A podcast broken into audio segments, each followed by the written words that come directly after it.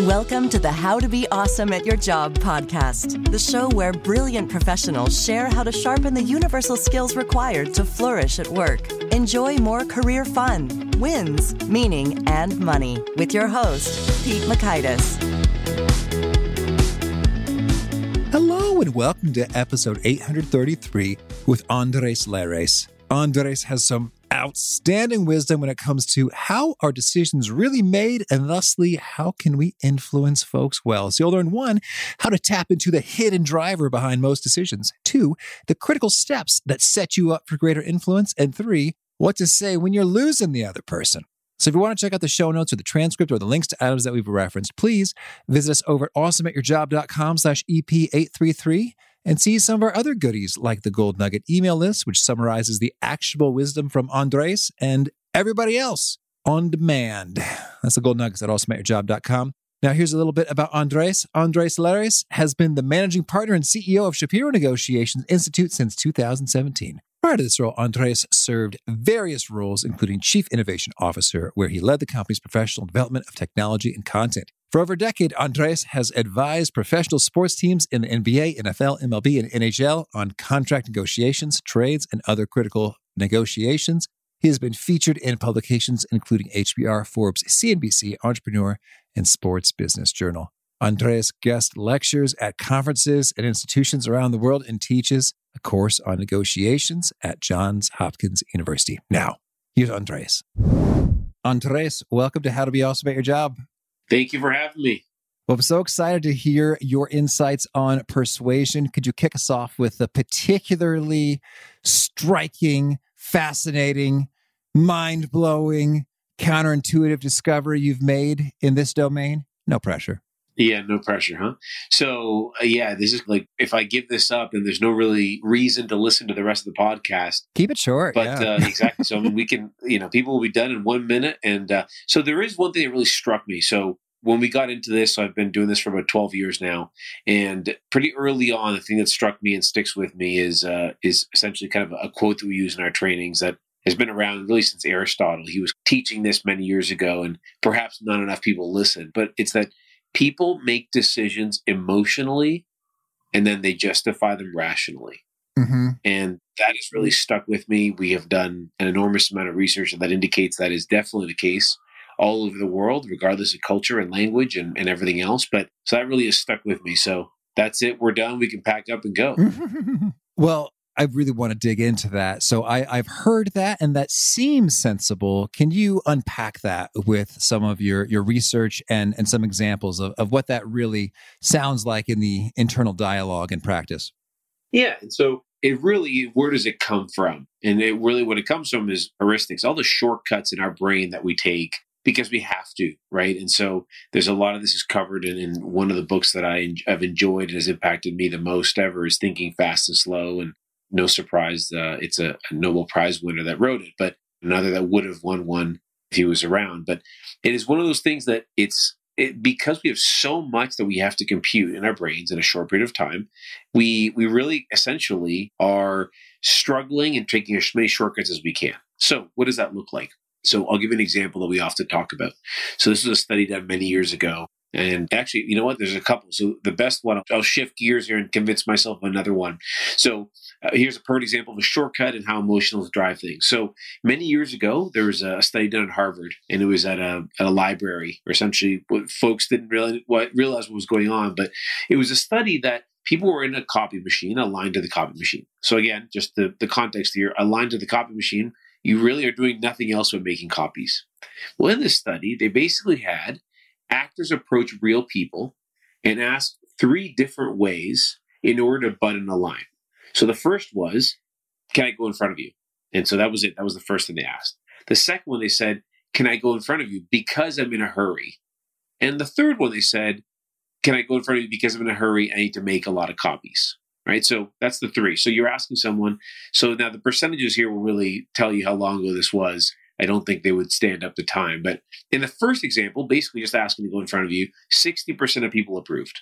Oh, that's so nice of them. I know. And so that's that's how I know this was done not not done recently. In the second, just they literally said, because I need to make copies. and 93% of people let them in front. And then when there's a kind of a reason that was a little bit more reasonable, which would be the fact that I need to make, I need to make a lot of copies in addition that I'm in a hurry, it went up only to 94%. percent mm hmm So what's happening there, right? Just simply the word because and someone sharing a reason with you is enough, is compelling enough for your brain to think, oh, yeah, there's probably a good reason and go. Even the actual reason itself rarely even matters that much. Now, you can't always do this, and there's different circumstances will provide different results. But similar studies have been done all over the place and with adjustments of all types. And there's always that aspect where our brain is taking that shortcut and it almost doesn't matter what comes after the word because. I hear because there must be a reason, it must be good, go ahead. And so it, that is an example, and there's millions of them where people make emotional decisions. And I'll give you one more that I particularly enjoy. This is on, it's been done with jelly beans or things like that. You imagine this big jelly bean, one of those where if you pick the number of jelly beans in a container, you get a uh, you get a prize. Imagine that. Mm-hmm. And so they said, okay, you have a choice. In this one, there's ten jelly beans and one is red. And if you pick the red one, so one in ten chance, you will win a hundred dollars. In another one, they say, look, in this case, there's a hundred jelly beans. Eight of them are red. If you pick a red one, you'll get a $100. Which would you choose? Now, most people, more than 50%, again, all over the world, will choose the second. Hmm. Now, why do they choose the second? The first one has a 10% chance. The second one is an 8% chance, 8 out of 100 versus 1 out of 10. But what happens is, well, one is a denominator issue where the math maybe gets a little bit more complicated for folks in the moment. But the second is, emotionally, they feel like they have eight cracks of that red jelly bean to make the money rather than the one crack. And so that feels more important than the denominator, how many jelly beans there are. And so we pick it. So those are two very different examples of, of that at play. All right. So now I'm thinking about counterexamples just to put this to the test. Yep. I think I've I've often been in a, a situation where I do exactly that. I want something or I don't want something. I just like something, I don't like something, and then I find a way just to to rationalize it afterwards. Sometimes what's interesting is like I find that I fail. Like I, I for example, when I saw it took me a long time with the iPad. I said, okay, I've had some good experiences with Apple products, the iPhone, the iMac, the MacBook Pro, like all three of them. I really see their place in my life. But for the longest time, the iPad is just like, I don't see how I need this. I have got a laptop which can do just about all of those things and more. And so I think it, I went for years without an iPad. Friends, roommates, others mm-hmm. had iPads, loved them. And I kept looking at it thinking I wanted it, but it just didn't click for the longest of times. I guess I was not able to marshal the logical reasons until I had just enough experiences of being on a plane and not being able to open up my, my laptop all the way to actually be able to view it and sit it on the thing with because I'm a tall guy and try to get a, a comfortable angle. And then I thought, well, okay. And then I think there were some lower priced options. It was like, I don't need the newest one. And I got a birthday coming up. So the things all kind of aligned. But I, but I found that intriguing that, and you tell me, am I abnormal or, or is there a certain threshold that has to be met here? Is that I can have desire, but be unable to bring enough logical justification, even though I'm so good, I think, at rationalizing and justifying a lot of things in order to get me to do the thing that I want or don't want. What's going on in, in the second layer here? So when I hear that story, my first reaction is it was the emotion that drove you, right? So what I hear in that story was it wasn't until I was cramped like this in a, an airplane yeah. where I was thinking, what am I doing here? I'm on this four hour flight across the country and I can't do anything. It's frustrating whether, you know, you want to watch Netflix and just relax or you want to get some work done. And that's the moment where kind of how you felt in that moment was the true compelling emotion. Okay. we get the iPad, right? That's kind of, in my opinion, that's part of what happened there because that's really what drives it. And then you can justify, okay, well, iPad is the best because I'm an Apple user and it's going to sync in very well or whatever. Then the logic will kick in and work through all the details. But that first desire or that shift from desire to actually doing it, I think that probably happened on an airplane where you just said, enough is enough. I need this thing. That is interesting. I guess I thought when the iPad was first unveiled, I had some desire, like, ooh, that looks cool and shiny. I like it. I want it. I was like, but I don't really need it. Where does it fit into anything? So I guess maybe in, in your model, what's happening here is I have insufficient desire or until I had a new emotional experience of I'm very uncomfortable in the seat and want to have more comfort in the seat. So it's interesting because I think that is a non money version of what we often see, which is that folks will want. So if there's something that you want, that's got some strength. But avoiding something you don't want has even more strength. And that happens with money, right? So if you say someone $100 for sure versus 50% chance to win 200 or zero, most people will pick 100 because what happens is if they miss out, and then it happens even more strongly if it's a loss. And so I think what's happening there is the fact that, hey, this thing's shiny. I really want this thing. That's compelling. But the level of how compelling it is when you actually then faced a negative emotion, like this is really frustrating, and I could get rid of this frustration if I bought a tablet, and that tablet happens to be an iPad. I think that's the one that's going to be more compelling, which is why that happened. And so when he just it's nice and shiny, that's compelling, but it's typically not as powerful as the other. Mm-hmm. And then I'm curious about business to business type decisions. Like, I think, in a way, at least if you are a, a director at a publicly traded corporation, for example, you have a legal obligation to look out for the, the shareholders' best interests. Mm-hmm. And so it seems like there are some solutions that it's like, oh, this should produce ROI. So in some ways, like we're really supposed to, quote unquote, think extra super duper logically about the financial logical consequences of a thing. Are, are, are emotions still running the show here too? So yes, but I think there's some things that remove some of that, right? So for example, if you've got a decision that takes a long time. So the longer you put something through a decision making process and the more people involved, although groupthink does happen, but more people, more time. There's a bunch of these variables that will do that, right? So in the moment, you know, if you think about, uh, let's move to a totally different world. Let's go to a grocery store, right? And that's another example. In the grocery store, why is it that there's gum and snacks while you wait to pay, right? So if you put, you know, those gum and snacks are also in another aisle but they're mm-hmm. bought significantly less. But in that moment where you're just waiting and you're sitting around, it's going to take three more minutes for, which feels like 15 when you're waiting for the next person to pay. You make this kind of emotional decision of like, oh yeah, this is what I need, right? And so what happens is I think that's kind of taking advantage of that. Now, if, over time, if you saw that in the aisle, you wouldn't have got that piece of gum or you wouldn't have gotten that candy bar. And so, and the same thing would occur with corporate decisions, right? If you're a director at a company, if you make a decision over a couple of weeks, it's less and less uh, emotional. Now, emotions still play. I remember kind of finding this stat, which still shocks me to this day, that the first and last, uh, as far as like those two, typically in an RFP type process where it's a little bit informal, or in an in, fully informal kind of bidding process, the first and last are selected more than 50% of the time. Wow. Even when there's more than four or five vendors. So it's imbalanced in the first and last. And again, that's another way where we're emotional beings. And the first sets the tone. The last is the one we're most likely to remember. And so if the first sets the tone and others don't necessarily stack up to it, or they say some things that are unique, or the last does something that's impressive in any way, they'll last with us. And that you pick them. And it's it's unbelievable that you may not be picking the best partner for your company. You're literally picking who went first or last potentially. And even worse, we don't know it. Even if we do know, we often can't do anything about it. Now, of course, there are ways. So writing things down, decision making processes, taking time to digest and think through it, creating a criteria, you know, there's things you can do, but it is amazing how emotional we are as beings.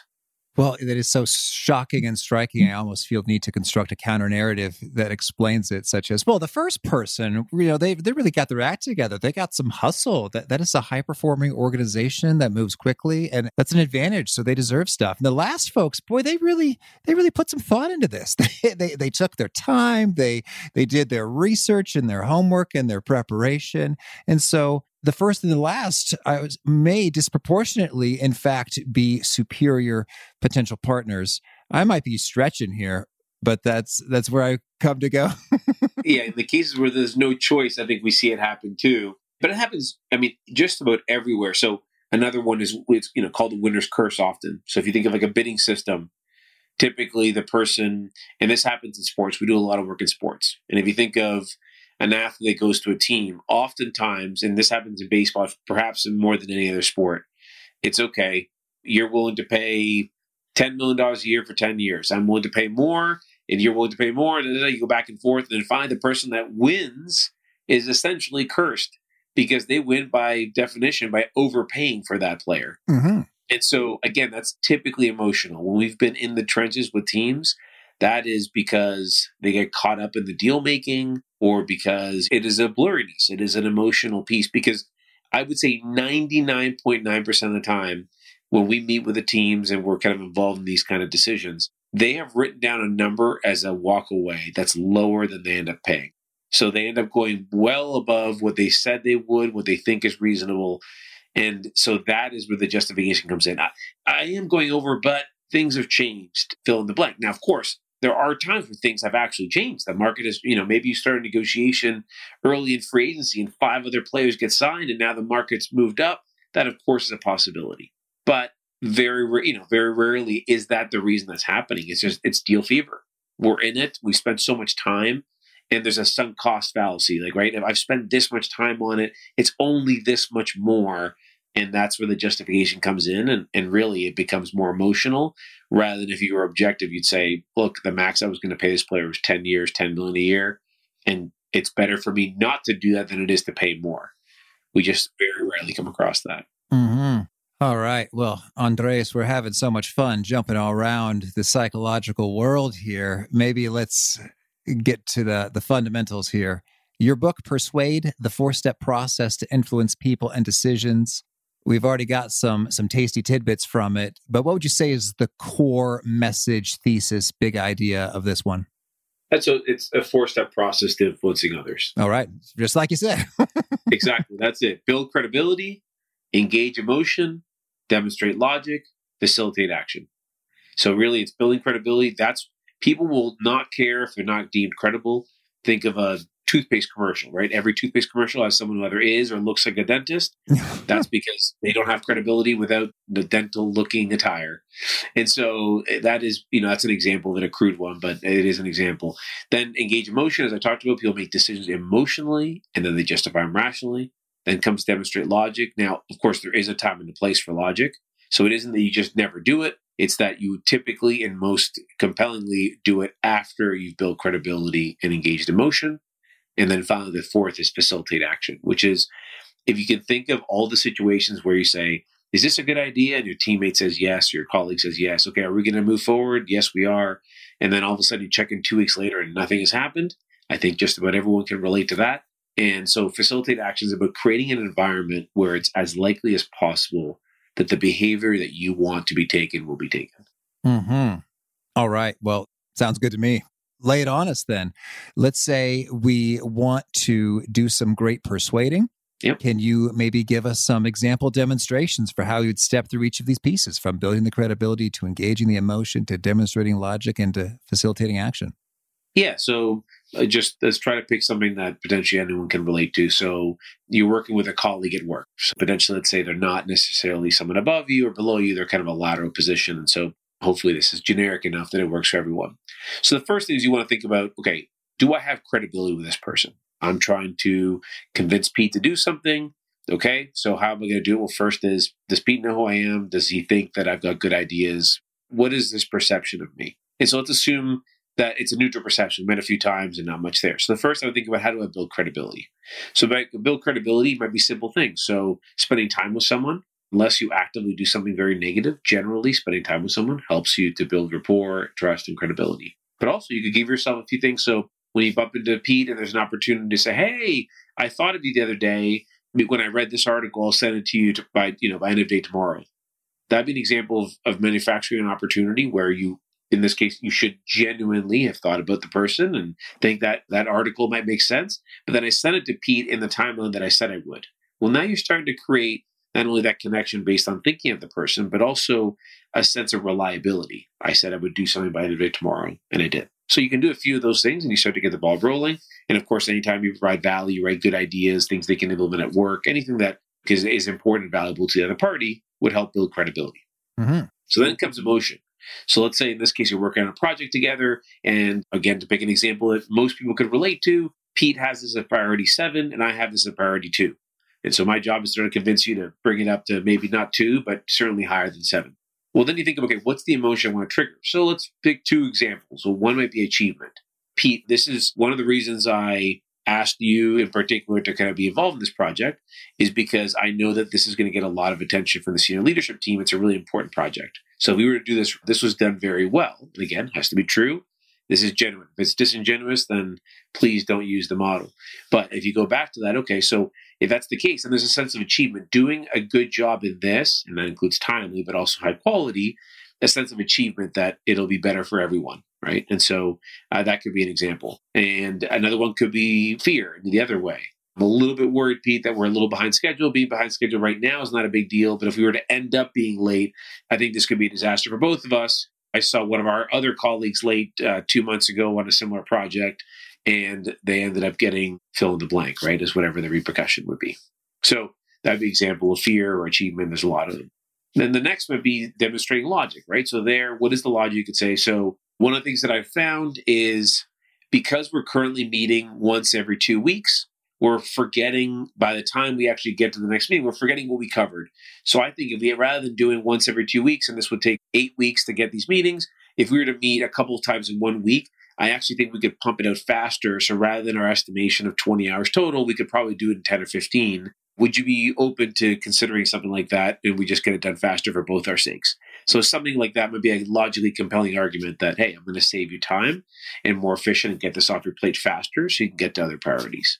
And then finally, facilitate action might be to provide them with options. So providing with options could say, you know, so two ideas that I have are one, do you want me to do this piece and you do that piece? Or would you prefer the other way around? I focus on this part, and you focus on that part. What would you prefer?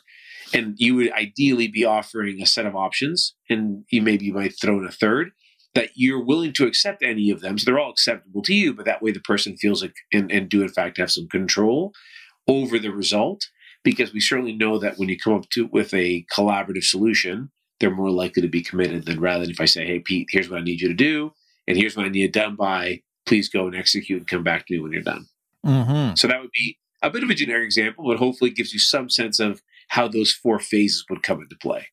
I appreciate that. Yes. Well, now could you maybe give us a couple of top do's and don'ts within each of those domains? So, when it comes to building credibility, for example, what are some great things we can do versus not do? In your book, you've got a, a few sections, the influencer's toolbox. I love toolboxes. So, if there's anything that's leaping to mind that's extra handy, lay it on us. Yeah, so do's and don'ts. So for credibility, some of the don't is do not skip this step. This is potentially the most important step. If you think of kind of your life right now and how much you get bombarded with messaging, whether it's emails at work or calls and spam calls and your fam, all the stuff that's going on, it's easier to just ignore something than it is to deal with it. Mm-hmm. So credibility is the thing that stops you from ignoring it, right? It's what cuts through and it helps to cut through the clutter, if you will. And so I think I see this a lot in, you know, we'll take away a little bit from kind of the the job piece and I'll go to sales for a second. This is a perfect example in sales. Often those people rush through to get the sale and they skip the personal, the credibility building, the trust building, they get right to the sale.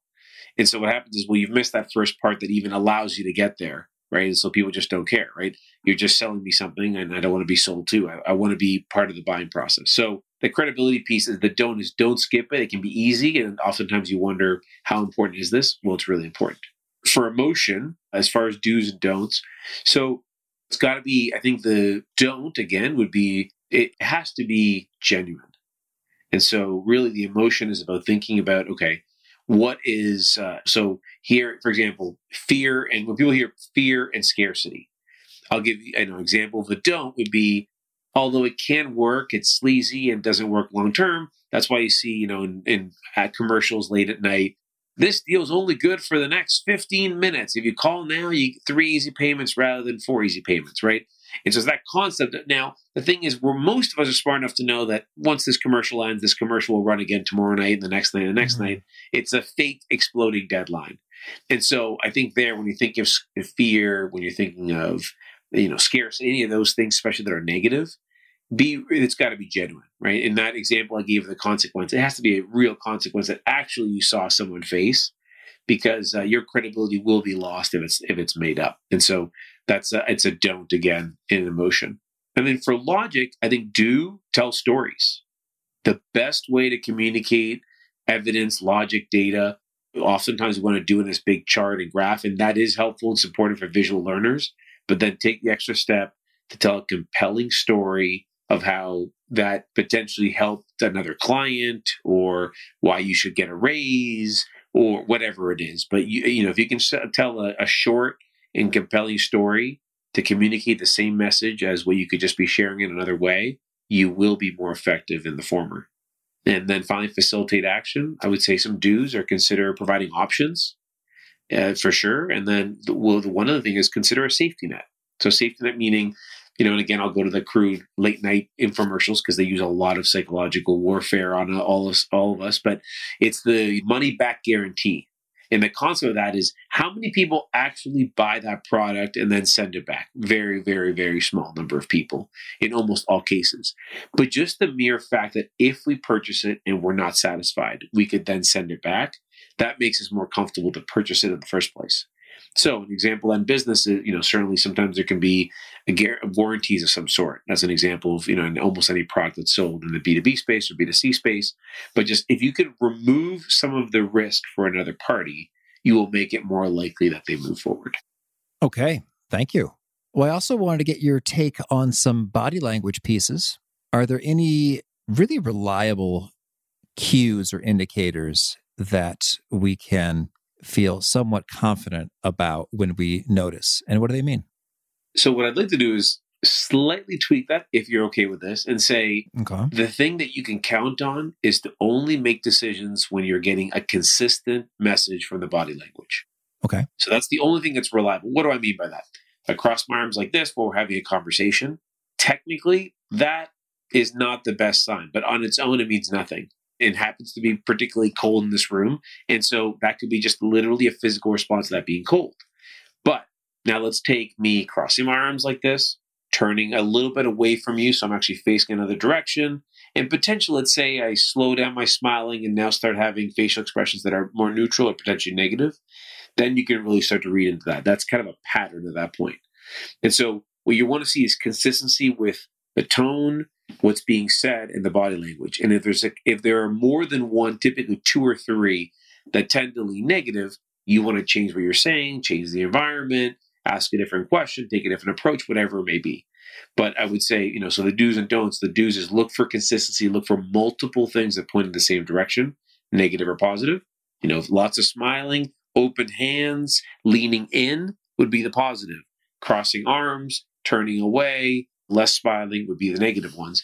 But you want those to be consistent and multiple if you're going to read anything into it. Okay. And so, in terms of a real time adjustment we might make, what are some of the options there? So, there's two of the most common. One is kind of call it out. Oh, did I say something that? Do you have any questions? Did I say something that maybe was was off a little bit? And so, in my opinion, lots of people recommend that. I think that can I think that can be it's something that is doable, but that can take a lot of confidence, right? It's almost like calling someone out on it. Oh mm-hmm. no, you know, it can be a little bit so, but that is something that people do. But generally, I would say is try to ask a question or try to change where your conversation's headed. So I'll give you an example. Potentially, if this were to happen, let's say in an interview, let's say you're in an interview for a job. And so you see that someone's crossed leg, turns away, and, and starts, you know, all of a sudden you see eyebrows change a little bit. It's a little more negative. Then you might, whatever you're saying, you might pause for, you know, or try to finish it kind of rather, rather quickly and then say, now, Pete, I'd love to tell you more about that, but I did have a couple questions for if you don't mind. Is this a good place I can ask you some? And then say, okay, tell me more about and fill in the blank of questions you had ready. So you were saying something, or the opposite. If you're asking a lot of questions and the person's kind of doing those negative things together, they may be signaling to you the fact that, you know what, you're kind of done asking questions. Now it's my turn. I want to get to know you, and it's been two one way. So essentially, what you're reading is whatever you're saying or doing in the moment, they're not particularly appreciating. So any pivot from that and then see how the body language is reacting, right? After another minute or two, are you still seeing that negative body language? One other thing I would say, and this gets into NLP and uh, things that are a little bit less science based or you know they're a little bit more controversial but there definitely is growing evidence that you can do something that is called mirroring which would be to try to also move towards the body language that is more positive and they'll kind of follow you Mm-hmm. So, you know, for example, if I notice that you're, you know, you're uh, you're tilted a little bit this way and you're leaning back a little bit, I would first mirror. So I would tilt a little bit same way. I would try to speak at the same pace as you are. So whether it's a lot faster and I'm going really, really fast or slower. And then what I would do is over time, over the next few minutes, I would start to kind of tilt my head this way. I would start to lean in. I would start to open my my body language. And so what you can do is you can also shift that way. So not only what you're saying and the tone of your delivery, but if you actually mirror their body language, that's potentially negative in particular in this case, and then start to move towards more positive body language, they should follow you. Okay, good deal. Thank you. Well, now could you share a favorite quote, something you find inspiring? I think there's a few that come to mind. So one I particularly like that one of our facilitators often says was much is lost for the want of asking. Mm-hmm. So to remind us that uh, if you don't ask for it, you can't get it. You don't always get what you ask for, but if you don't ask, you don't get it. I think there's another one that I, often is attributed to Epictetus. I'm not sure if uh, necessarily it was in fact him or not, but it's that God gave us two ears and one mouth so we can listen twice as much as we speak. I think that is a good reminder and, and just the value of listening, asking questions and listening. So I like those. And there's one more Harry Truman, I believe, is a credit to this, but it's it's what you learn after you know it all that really counts. And I think that one's brilliant. So those are three that come to mind. You asked for one, I gave you three. I hope that's okay. That's good. Thank you. And could you share a favorite study or experiment or bit of research? Yeah, so I, I would hate to kind of duplicate, but I'd probably go back to the copier study, the jelly bean study, some of these, those were the originals when they were done the first time. And I find it particularly interesting that it was done 20, 30, 40 years ago in some of these cases. And so much has changed in the world, but they continue to be, when they're redone and adjusted, they continue to have the same results. So all of those reminding us of human nature and, and how it, it often doesn't change. All right. And could you share a favorite book? I would go back to probably Thinking Fast and Slow. I mean, I think that's uh, from a certainly from a nonfiction perspective, that would be that would be my number one. It's a big read, but really an incredible one. And a favorite tool, something you used to be awesome at your job. From the personal side, I've got family all over the world and friends all over the world, so I cannot live without WhatsApp. From a professional side, I mean, any good calendar app. Currently, it's Google Calendar, but that is another one that I can't live without. All right. And a favorite habit? It would probably be playing hockey. All right. So I play hockey every Monday night. Been doing it for years. Awesome. Is there a key nugget you share with folks that really resonates with them? They quote back to you often? So yeah, I would say one, it's uh and this is more on the negotiation side than the influencing side, but it's negotiation is a process and not an event. Okay. If folks want to learn more, get in touch, where'd you point them? So we're not as active as we should be on social, but we do have, you know, a bunch of LinkedIn, Twitter, all the usuals. But I would say probably the website, shapironegotiations.com. And feel free to, to reach out if you have any questions. And there's a, we've got a blog that's weekly that goes out there too and deals with job related issues, plus things that you might do, buying a house, buying a car, lots of B2B stuff as well. That's our focus. But so feel free to reach out. All right. And do you have a final challenge or call to action for folks looking to be awesome at their jobs?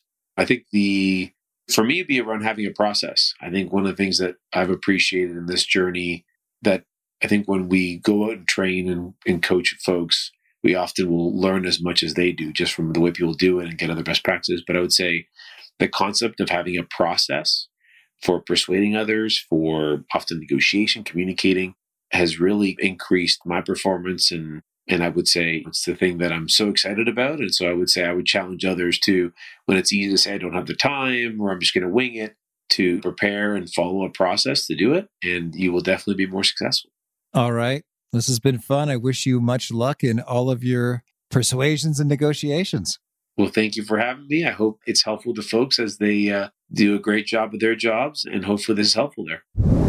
But I love so much of what Andreas had to say about the emotional piece associated with decisions being driven first by emotions and then which we later rationalize. And I'd heard that before and I thought, well, maybe I'm a different customer. I'm a different special, unique flower.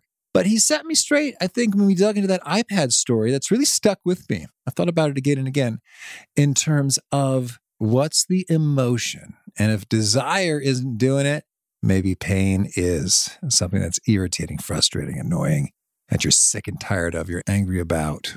Maybe that's what's going on there. Again, the show notes, the transcripts, the links as we've referenced are at awesomeatyourjob.com slash EP833. Hope to catch you next time and peace. Thanks for listening. To get the most out of the show, we recommend two key things. First, check out the extra resources at awesomeatyourjob.com. You can find this episode's transcript and links, as well as the perfect episode for your situation. You can search the full text transcripts of hundreds of episodes or explore episodes tagged by topic and competency covered. Second, subscribe to the podcast and get future episodes automatically. You can subscribe by telling Siri and several other smartphones and speakers, subscribe to the How to Be Awesome at Your Job podcast, or by tapping subscribe in your podcast player of choice. If you'd like some extra help figuring out podcasts and how subscriptions work, visit awesomeatyourjob.com slash subscribe for guidance. Hope to catch you on the next episode of How to Be Awesome at Your Job.